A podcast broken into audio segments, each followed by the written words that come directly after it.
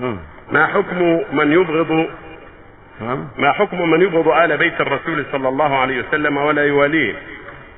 هذا منكر عظيم. لا يجوز هذا. يجب المحبة في الله والبغض في الله. مو خاص بأهل بيت النبي.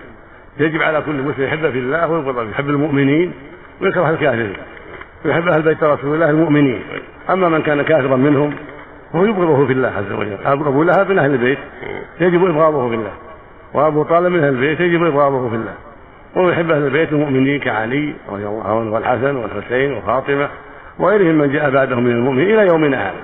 كل من كان منهم من الإمام من بني هاشم يحبه في الله.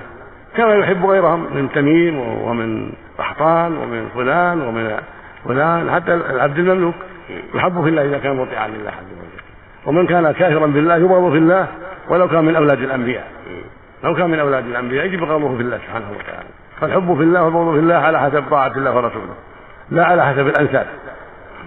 والرسول قال أذكركم الله في أهل بيتي وأذكركم الله في أهل بيتي من محبتهم وإعطائهم حقوقهم وعدم إيذائهم وهكذا بقية المؤمنين. يجب أن يحبوا في الله وألا يؤذوا. قال تعالى والذين يؤذون المؤمنين والمؤمنات بغير ما اكتسبوا فقد احتملوا بهتانا وإثما مبينا. ولكن الرافضة وأشباههم يرون أن من لم يغلو في أهل البيت ولم يعبدهم من دون الله يعني معناه أنه يبغضهم. هذا من جهلهم وضلالهم. أهل البيت ما يعبدون من دون الله لا علي ولا غيره. العبادة حق الله وحده ليس لأحد فيها شريكا. لا يعبد علي ولا النبي محمد ولا غيره من الأنبياء عليهم الصلاة والسلام. حتى الأنبياء ما يعبدون من دون الله. وقضى ربك ألا تعبدوا إلا إياه. إياك نعبد وإياك نستعين. فاعبد الله مخلصا له الدين.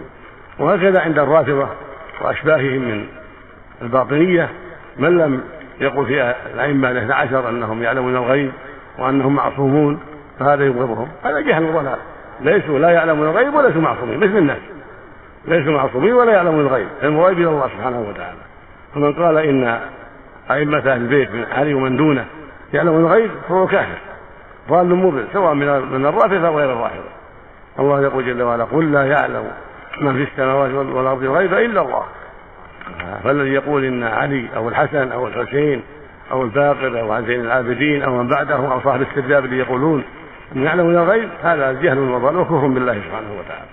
سواء قاله الرافضة أو قاله غيره. نسأل الله العافية.